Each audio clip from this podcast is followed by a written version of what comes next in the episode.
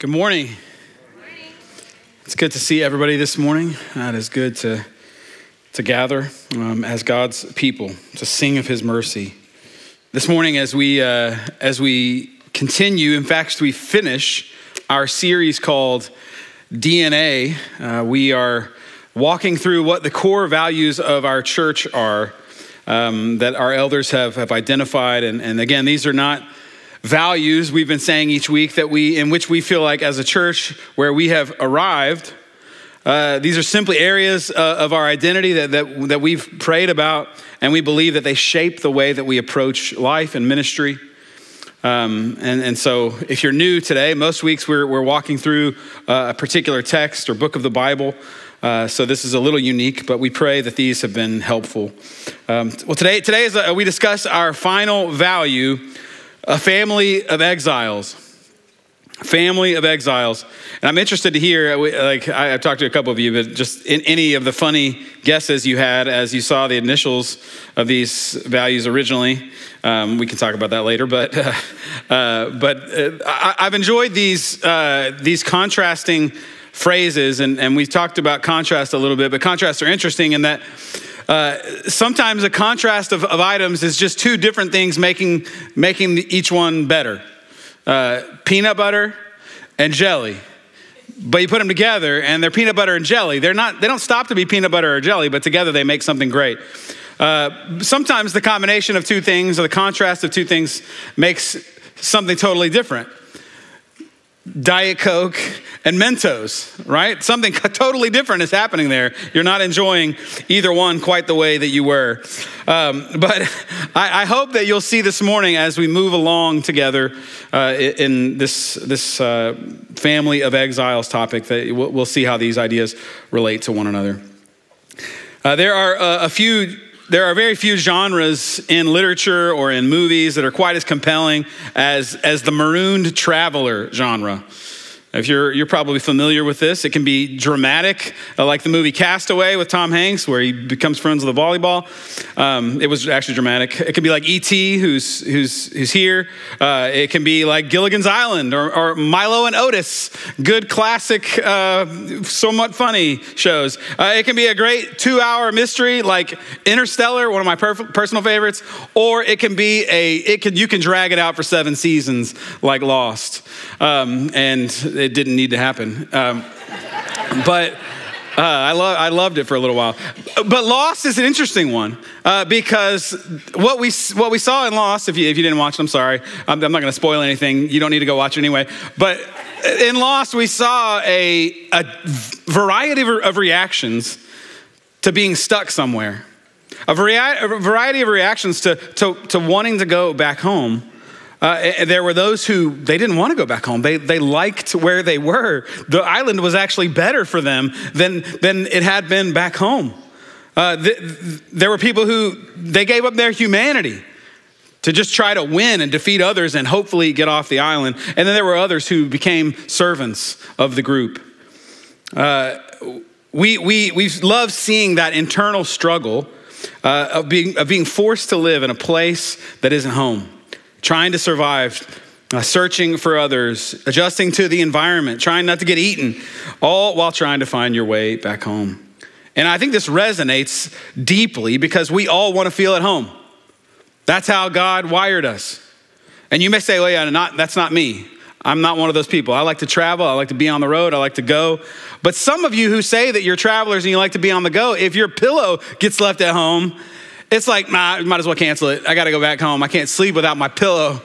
Uh, we want the feeling of home. That's what we long for. We long for that comfort. And today we're going to consider what it, what it means to be a family of exiles. And I want us to, as we do that, I want us to see four realities. Number one, what we all want. Number two, uh, what we got. Number three, how this shapes us. And lastly, what awaits us. Let me, let me pray for us this morning. I would ask you as we begin, would you just, right where you are, will you pray that the Lord would, would take away dis- anything that's distracting you, that you might have a heart that would hear um, this morning as we go to God's word? Would you pray for your own, uh, for your own listening?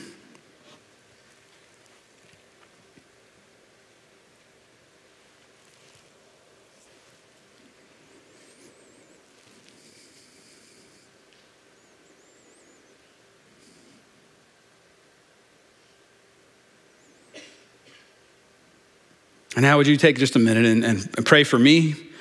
Uh, pray that the word of God would, would go forth powerfully, that any, any cloudiness in my delivery would be uh, replaced by the clarity of the Holy Spirit.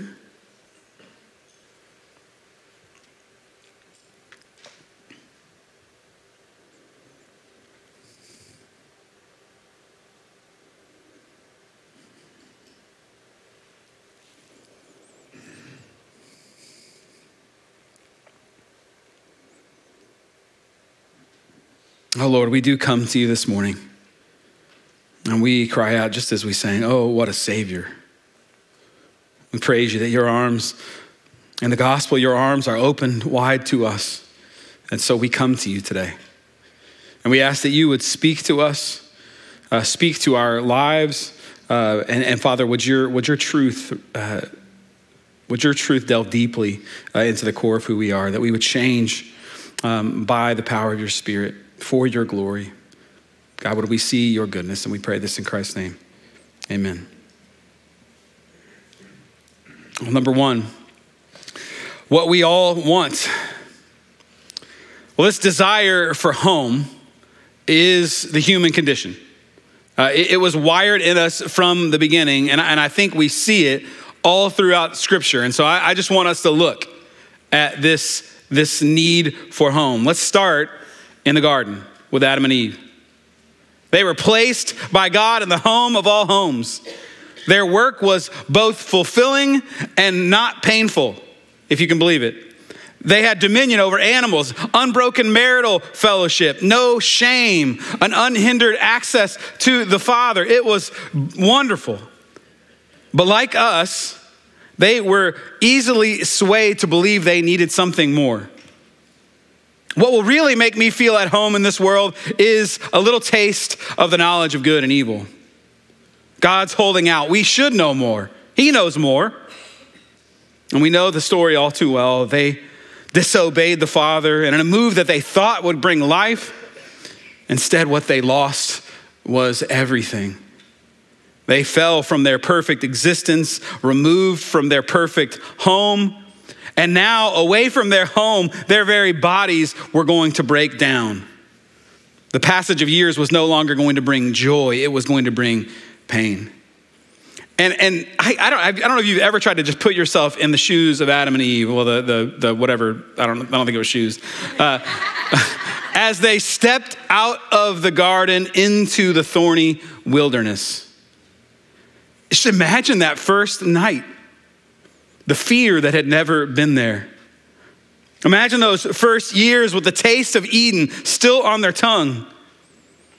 You think you've got nostalgia for something you've left behind. Can you imagine what they felt? They had it worse. They remembered sinlessness. They remembered walks with the Father.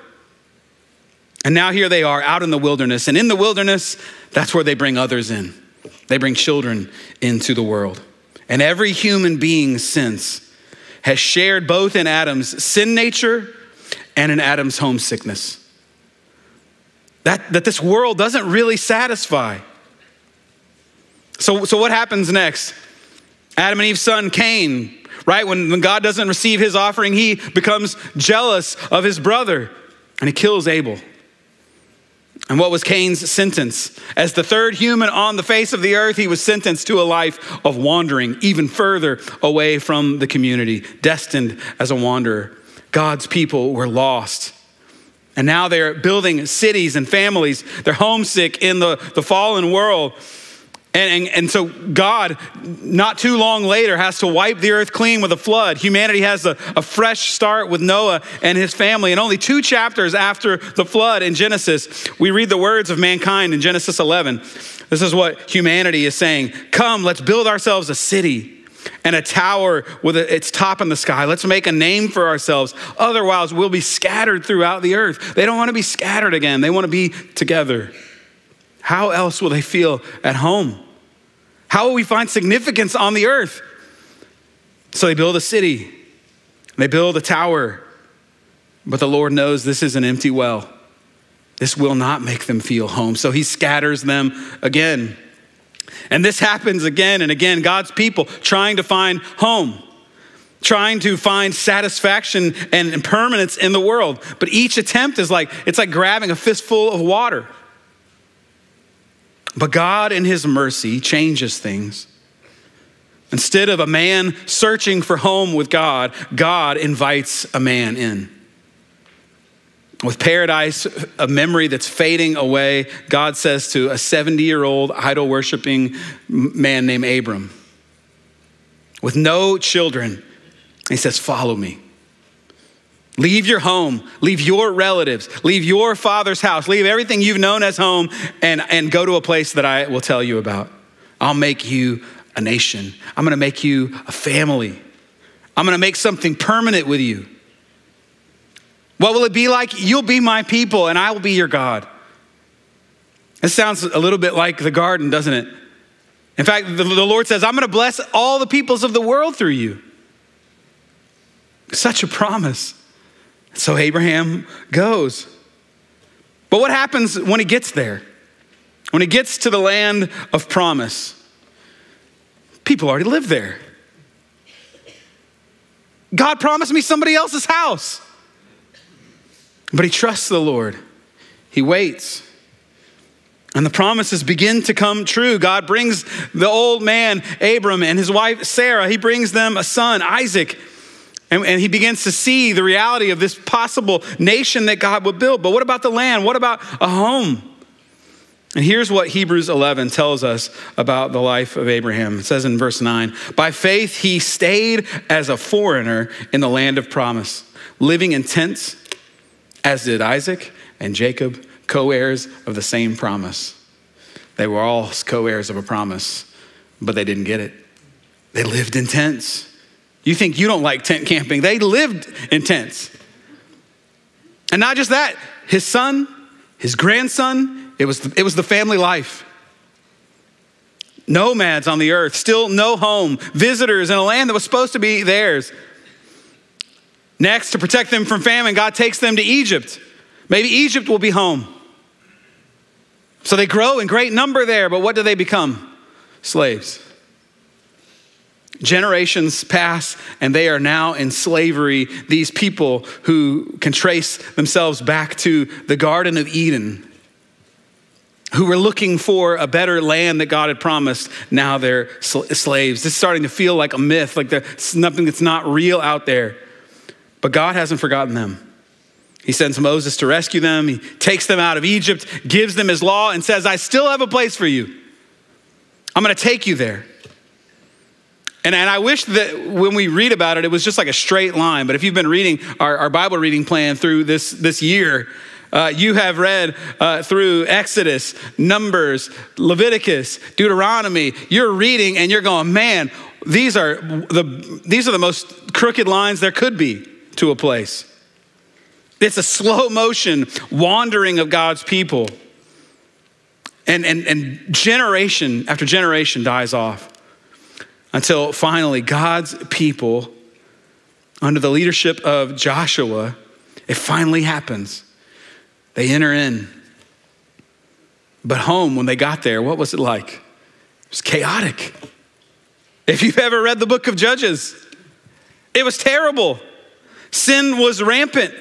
It wasn't the home that they felt they were promised. So they asked God, We need a king. We need a king to lead us. And slowly through the reign of King David and his son Solomon, Jerusalem is established. Their enemies are conquered. The temple is built. God's presence is with his people, and it's in God's city. The dream has been realized. Finally, permanence, peace. Could it be true? But like a convenience store that claims to have the world's best cheeseburger, it just doesn't live up to the hype, right? And and and even what it was, they couldn't maintain it. Why? Because of sin. Their best king, David, the man after God's own heart, he sins dreadfully, taking another man's wife, having her husband killed. Their, wor- their, their, their wisest king, Solomon, he disobeys God. He takes foreign wives and multiplies his military forces. And the dream of the kingdom slowly splinters and evaporates with each king, things seemingly getting worse. The nation is divided in two. Soon, uh, the Assyrians take the northern kingdom, and the Babylonians come in shortly after that and take the, the southern kingdom into captivity. God's people are once again taken away, exiled from their home, cut off from the worship of God. And to cap it off, Jerusalem is demolished. The walls are brought to the ground, even the temple destroyed. Was that it, Lord? Was this the promise? Only a few generations in the land, that's all we got. And now we're captives again. And so along come the prophets who had been warning them of the coming judgment. And now, after they're captured, the prophets are calling them, Repent. Repent. And if you turn back to the Lord, He will take you back, He will bring you back home. Some of the prophets even wrote of such a grand return, a kingdom even better than the first, and of a great Messiah king who would restore their former glory. And sure enough, after 70 ish years in exile, slowly in waves, the people return home. But what an incredibly sad thing as they arrive to their home, as they begin to rebuild with Ezra and Nehemiah it isn't better than the first time. It's worse. It's not what they hoped for at all. We read in Ezra 3 that as the foundation of the new temple is laid, the young Israelites who were born out in captivity, they, they rejoice. But the older Israelites weep because they know it was better before. They remember how majestic it was. This can't be the grand return that the prophets spoke about. Ezekiel says that the whole world would want to come here, that it would feel like the Garden of Eden. It would be the home that they had lost. So, so was this just a cruel trick? And as the curtain closes on the Old Testament, what do we have? God's people are back home, but it seems to be a cheap imitation of home. Gone is the glory of Israel. Faith is waning. There is no king. But one of the final Old Testament prophets, Zechariah, gives them some hope. As, even after their home, this is what he says He says, Rejoice greatly, daughter Zion. Shout in triumph, daughter Jerusalem. Look, your king is coming to you. He is righteous and victorious, humble, and riding on a donkey, on a colt, the foal of a donkey. He's saying it's not over. There's still a rescue coming. But what kind of rescue will it be? Will it be like of Moses? Just a few chapters later, Zechariah says in chapter 12, uh, it, it, says that he will, the, the Lord says, I will pour out a spirit of grace and prayer on the house of David, and they will look at me whom they pierced. So, this is something different. This is a different sort of rescue he's pointing to. And then in chapter 14, Zechariah just goes off the chart. He says, Look, a day belonging to the Lord is coming. On that day, uh, his feet will stand on the Mount of Olives, which faces Jerusalem on the east. The Mount of Olives will be split in half, uh, forming a huge valley. So, half the mountain will move to the north and half to the south. So, there's mountains moving now. In verse 7, it says, It will be a unique day only known to the Lord without day or night, but there will be light as uh, there, there will be light at evening. On that day, living water will flow out of Jerusalem, half of it towards the eastern sea and other, the other half towards the western sea, in summer and winter alike. On that day, the Lord will become king over the whole earth. The Lord alone and his name alone. Which leads us to number two what we got. Enter Jesus, the perfect Son of God he comes on the scene, and of course, they miss him, kind of. Since Zechariah and Malachi, there had been silence. No prophets, no hope, no word uh, of what would happen. And that they need a conquering king more than ever. Sure, they're back living at home, but now home is controlled by Rome. They're captives in their own land. The coming Messiah is going to need to clean house. And as Jesus rides into Jerusalem on that donkey, there's hope for just a minute as they cry out, Hosanna! Hosanna to the Son of David. Blessed is he who comes in the name of the Lord. Here he is. But he wasn't. He wasn't the one that they looked for. He wasn't the conqueror. This was the servant that Isaiah describes stricken, smitten, re- rejected, despised by men, like a lamb being led to the slaughter. You see, the people didn't need the king they thought they needed. They didn't need a king to vanquish their foes. They tried that already. No, Jesus Christ, the servant king, came not to conquer nations, but to conquer sin. The only way God's people would ever truly be home is if their sin was vanquished. They didn't need the kingdom rebuilt, they needed their hearts reborn. They didn't need the new temple walls raised, they needed a savior raised from the dead. And Jesus said, I am the king that you need. But in John 18, he says, My kingdom is not of this world. If my kingdom were of this world, my servants would fight so that I wouldn't be handed over to the Jews. But as it is, my kingdom is not from here. So, so if he wasn't going to give them this physical place of refuge. What did he give them? He gave them, John 13, a new commandment I give to you that you would love one another just as I have loved you. You also are to love one another. When Jesus prayed, he asked the Father, May they all be one, as you, Father, are in me and I am in you. I have given them the, the glory that you have given me, so that they may be one as we are one in one of the, the greatest Jesus jukes of all time, I don't know if that's a familiar term, uh, it, it, the, the Jesus did something. He, he zigged when they thought he should zag. And, and one of the greatest change of directions of all time, they so badly wanted a kingdom, but instead, they got forgiveness. And instead, they got a family. They thought they needed a kingdom with a new temple made of stones, but instead, he tells Peter, Upon this rock, this stone, I will build my church. I will build my people. Not a temple, but a people. And then Peter turns around and he uses the same language when he writes to the churches, when he writes to Christians, when he writes to us. He says in 1 Peter 2, as you come to him, a living stone, rejected by people, but chosen and honored by God, you yourselves, as living stones, a spiritual house are being built to be a holy priesthood, to offer spiritual sacrifices acceptable to God through Jesus Christ. He goes on in verse 9 and he's using words that, he, that had been used to describe the nation of Israel. Verse 9, but you are a chosen race, a royal priesthood, a holy nation, a people for his possession, so that you may proclaim the praises of him who called you out of darkness and into his marvelous light. Friends, we are just like the people of old, aren't we? And just like them, this world, it will never truly fulfill our expectations. No pleasure will truly last. The joys of this earth will wane. No experience will ever forever live up to the hype. Why? Because this world wasn't intended to be home. It was never supposed to satisfy. Like our mothers and fathers before us, we too are exiles here. Jesus is still the king.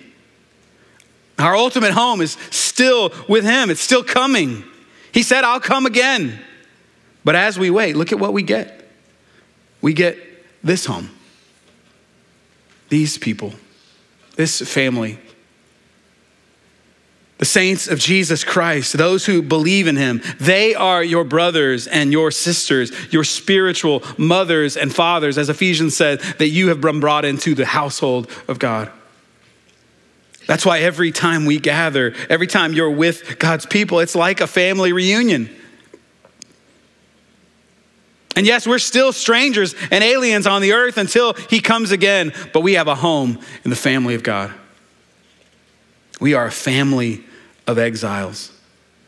What a beautiful contrast. We are a family. The church is, is our home, and we are exiles. Our home, our true home, is still coming. Do you feel those two realities?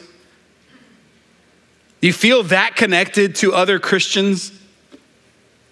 Ephesians 4 says we're so close that we're like a body fitted and knit together by every supporting ligament, building itself up in love by the proper working of each individual part. We're that close to one another. 1 Corinthians 12, 26 says, We're so connected that when one suffers, we all suffer. And do you feel that sense of alienation in the earth? That we are exiles, that this world is not your home. Do you believe, like Paul said in in Philippians 3, that our citizenship is in heaven? And we eagerly wait for a Savior there, the Lord Jesus Christ. Or like Peter in, in 1 Peter 2 11, where he says, You're strangers, you're exiles here. Or even like David, when he cried out in Psalm 39, For I am a sojourner with you, a guest like all of my fathers. Elisabeth Elliot said this way She said, Heaven is not here, it's there. If we were given all we wanted here, our hearts would settle for this world rather than the next. God is forever luring us up and away from this one, wooing us to himself and his still invisible kingdom, where we will certainly find what we are keenly, what we keenly long for. So, number three, how does this shape us? How does it shape us? Well, that's who we are, Redeemer. We are a family of exiles. So, so, so why, why is that one of our values? How does it shape the kind of church that we want to be? I think some of the ways that we can understand why this is important is by seeing what it looks like when they're absent. When these, when these are absent, what are the counterfeit versions of this, uh, the lies that we should avoid? So I'm going to give us two lies about each, each one. First, first, I'm going to give you two lies about our identity as family.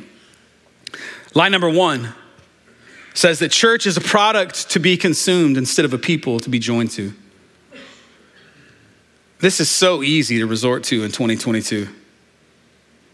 I mean, we like we have a lot of choices in life.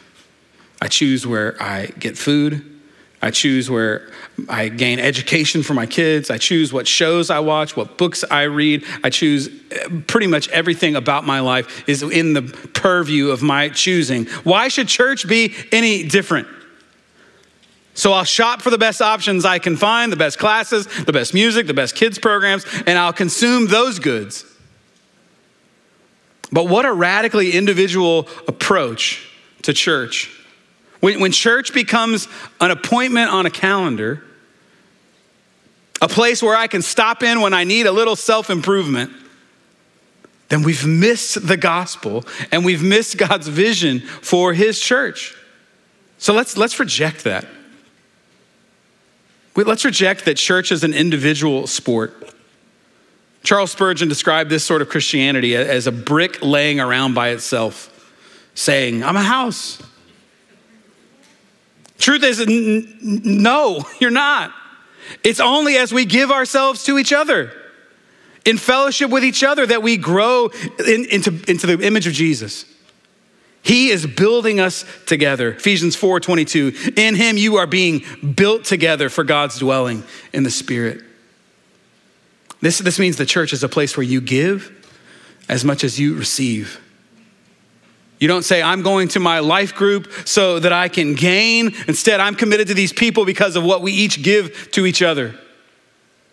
I don't come to each gathering going, man, I'm going to gain. Yes, I want to gain. I want to feast on the Lord, but I also want to give. How can I serve? Lie number two church is a place to find more people like me. I think it's a common lie that, that the church should be this uniform place. That what I really need is some people like me more people in my socioeconomic strata, from my ethnic background, in my stage of life, people that match all of my preferences and life patterns. But, Redeemer, isn't it amazing how different all of us are? I look around a lot on Sundays and just go, we would never all know each other. How is it, Lord, that we're one family? It's only a work of His Spirit. This definitely means, as Paul said, that we have different gifts and different roles. Some are thumbs, others are eyes, some are feet, some are mouths. But more importantly, this means that your church family is, is not going to be all the people that you would pick, which take heart. If, if, you're, if, if you don't like the ones you got around you, that's how it's supposed to be. It's a place where, where John Perkle becomes friends with Rod Burkoff. It's a place where a soft spoken grandmother invites a tattooed person from Gen Z over for dinner. To have real fellowship, if we're going to have it, we have to put to death our wish dream, as Bonhoeffer called it. What we wish our community was like. Listen, God will use the most frustrating, unlikely Christians to help you grow. He knows what we need. This is the way Bonhoeffer said it in his little book, Life Together, which I highly recommend.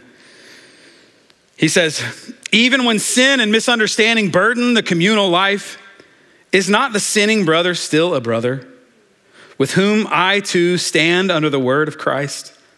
Will not his sin be a constant occasion for me to give thanks that both of us may live in the forgiving love of God and Jesus Christ?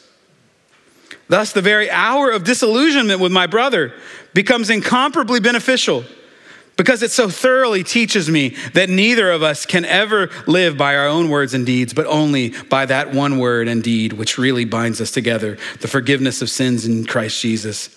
When the morning mists of dreams vanish, then dawns the bright day of Christian fellowship. Man, what a beautiful vision of the church.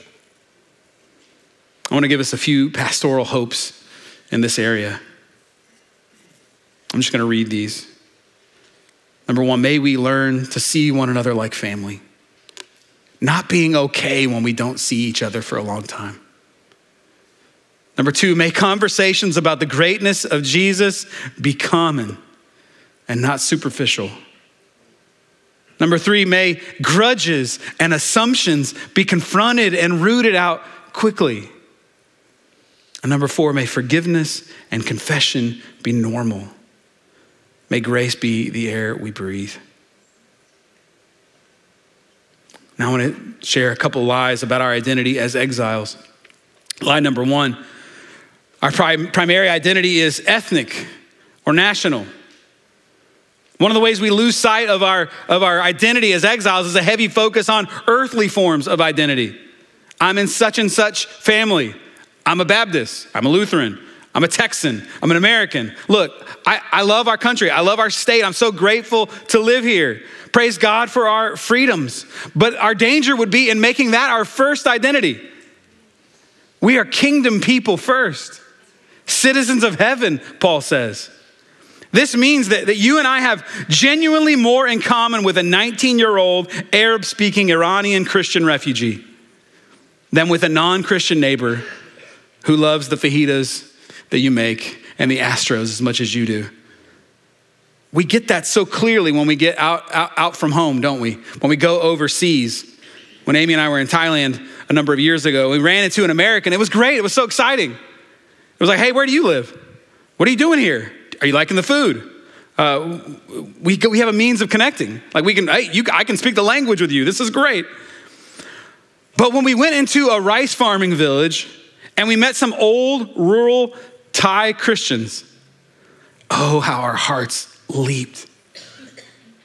We needed a translator. We couldn't even communicate with each other. They, they, had, they gave, were giving us food that I don't even think we should have eaten. Uh, I didn't understand their life or what they were about. I didn't, I didn't get their culture, but they were our brothers and our sisters. What a primary place of identity. That is who we are. And this is how it is with the church of Jesus. We're full of different cultures, different denominational backgrounds, different global and political perspectives. But you know what supersedes all that? We need the same grace from Jesus one Lord, one faith, one baptism. Lie number two Christians should only engage spiritual need. I've heard this one a lot lately. It's, it's kind of the yes, be good citizens and pray for those in authority, and then just preach the gospel. And that, that sounds, it sounds really good. It sounds really pure. But when Jesus changes us, he also changes our heart for people. And he's always commanded his people act justly, love kindness, walk humbly with our God. But I love in Jeremiah 29, the Lord writes this letter. It's like a letter in the middle of the book that Jeremiah writes to the exiles at Babylon. And, and, and through it, the Lord is telling them how to act, how to behave as exiles. This is what he said. This is what we read at the beginning. Jeremiah 29, starting in verse 4. Thus says the Lord of hosts, the God of Israel, to all the exiles whom I've sent into exile from Jerusalem to Babylon. Notice, just, I mean, I just have to pause. Notice who sent them into exile the Lord. Here's what he tells them, verse 5 Build houses and live in them, plant gardens and eat their produce. Take wives and have sons and daughters. Take wives for your sons and give your daughters in marriage that they may bear sons and daughters. Multiply there. Don't decrease. He's saying, don't shrink away. But seek the welfare of the city where I have sent you into exile and pray to the Lord on its behalf. For in its welfare, you will find your welfare. God is saying, don't eject from the people living around you. Don't isolate. Don't retreat into your huddle. Build your houses among their houses. Grow food. Build your family up. And seek the good of the people of Babylon. Isn't that fascinating? And then all these years later, Peter writes his letter to exiles as well. It's kind of a mirror of Jeremiah's letter. He writes to us, those who are now exiled on the earth. And this is what Peter says he says, proclaim the praises. We just read this earlier. Proclaim the praises of the one who called you out of darkness into his marvelous light. There it is. Proclaim the praise. Preach the gospel. Proclaim the good news of what Jesus did for you. But he doesn't stop there. He goes on in verse 11 and 12. He says, he says, Dear friends, I urge you as strangers and exiles to abstain from sinful desires that wage war against your soul. This is how you live. And then he says, Conduct yourselves honorably among the Gentiles, so that when they slander you as evildoers, they'll observe your good works and will glorify God on the day he visits. This is an echo, echo of Jeremiah 29. Jeremiah said, Seek the welfare of the city. And Peter says, Conduct yourselves honorably, do good works among the Gentiles. Church, we're called to love and to serve our neighbors. And this can be really hard caring for the poor, loving our enemies, sharing the gospel, making disciples, and doing good works of mercy in Tomball and around the area. This is the work of a citizen of heaven. Joni Eareckson Tada said this so when, when a Christian realizes his citizenship is in heaven, he begins acting as a responsible citizen of earth. May we be those who are seeking the good welfare of our city, ministering and doing good works amongst those who don't know Jesus. I want to give just a few pastoral hopes on this front. Number one, may we be an unshakable people, unmoved by the constant churn of headlines, but instead anchored to the sureness of Jesus. Number two, may we be generous, willing to, vote, to devote time and resources, sacrificing both for one another and for the poor and hurting. Number three, may we remind one another regularly to flee those things which might displace our hope and our anticipation for the king, coming kingdom. C.S. Lewis said this about his longing for the kingdom as an exile. He said, I must keep alive in myself the desire for my true country, which I shall not find until after death. I must never let it get snowed under or turned aside. I must make it the main object of life to press on to that other country and help others do the same. Let's lead us to number four what awaits us? Redeemer Church, as a family of exiles, I pray that this will shape us. If, if our primary objective is to make this world home, we will fail to do it, and we will also fail to maintain the fire of our love for Jesus. But guess what? I want you just to think about the people in the room this morning. In give or take 80 years, all of us will be dead. Some sooner. Some, some of you are young, some of you are in elementary school. Maybe you got, maybe you got longer than that. But, but in, in not a very long period of time, we'll all be gone. Oh, that our children and our grandchildren and our great grandchildren. Uh, my prayer is that they would say of us what the author of Hebrews said of those who came before him. He wrote about Abraham and the patriarchs, but imagine, I just want you to just imagine for a second that this might be said of us. Hebrews 11, starting in verse 13. These, imagine this is you, these all died in faith, although they had not received the things that were promised. But they saw them from a distance, greeted them, and confessed that they were foreigners and temporary residents on the earth. Now, those who say such things make it clear that they are seeking a homeland. If they were thinking about where they came from, they would have had opportunity to return, but they now desire a better place, a heavenly one. Therefore, God is not ashamed to be called their God, for he has prepared a city for them. That's what we long for. We long for the better city. That's what exiles are waiting for, for that ultimate rescue when Jesus comes again. Church family, we are brothers, sisters. This is our taste of home on earth. But our true home, our true king, is still coming. And our exile in Babylon will soon be over. And when he comes, that day will be glorious, which is why we say, Come, Lord Jesus. Let me pray for us. Oh, Father, we praise you. We praise you for that vision of a better city, one where there will be no more sorrow, no more tears, pain will be no more.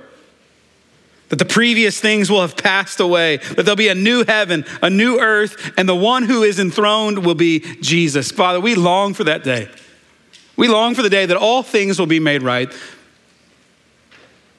but Father, even now, would you sustain us? We thank you that you've given us your comforter to be with us, that you've empowered us by your spirit, and that you've let us be ambassadors of reconciliation in the world.